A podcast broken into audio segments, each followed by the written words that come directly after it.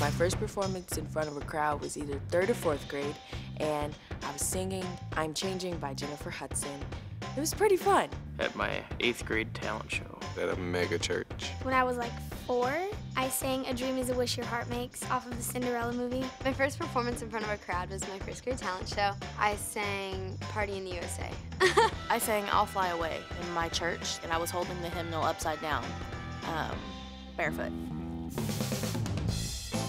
First album I ever bought, a Britney Spears album. I think it was Barney. It was Boys to Men, Cooley High Harmony. The Speak Now by Taylor Swift. Run the World Girls by Beyonce. Probably something by Celine Dion. Wasn't an album, it was a single on tape. Hanson, Bop. The first concert I attended was Sugarland. I've only been to one concert in my life, but it was an Eli Young Band concert. Kirk Franklin. Switchfoot. Country group Alabama. I've never been to a concert.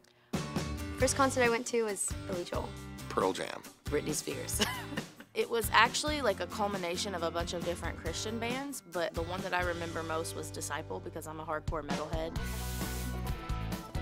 First instrument I learned to play was a clarinet. Drums. Drums. Drums, five years old. I can kind of play guitar and piano, but I learned piano first. Guitar. I learned guitar when I was six. Piano, and I'm not even good. It's fine. My first slow dance was Always and Forever by Luther Vandross. Sweet Annie at my wedding with my wife. Um, I've never slow danced ever in my life. I'm only 14.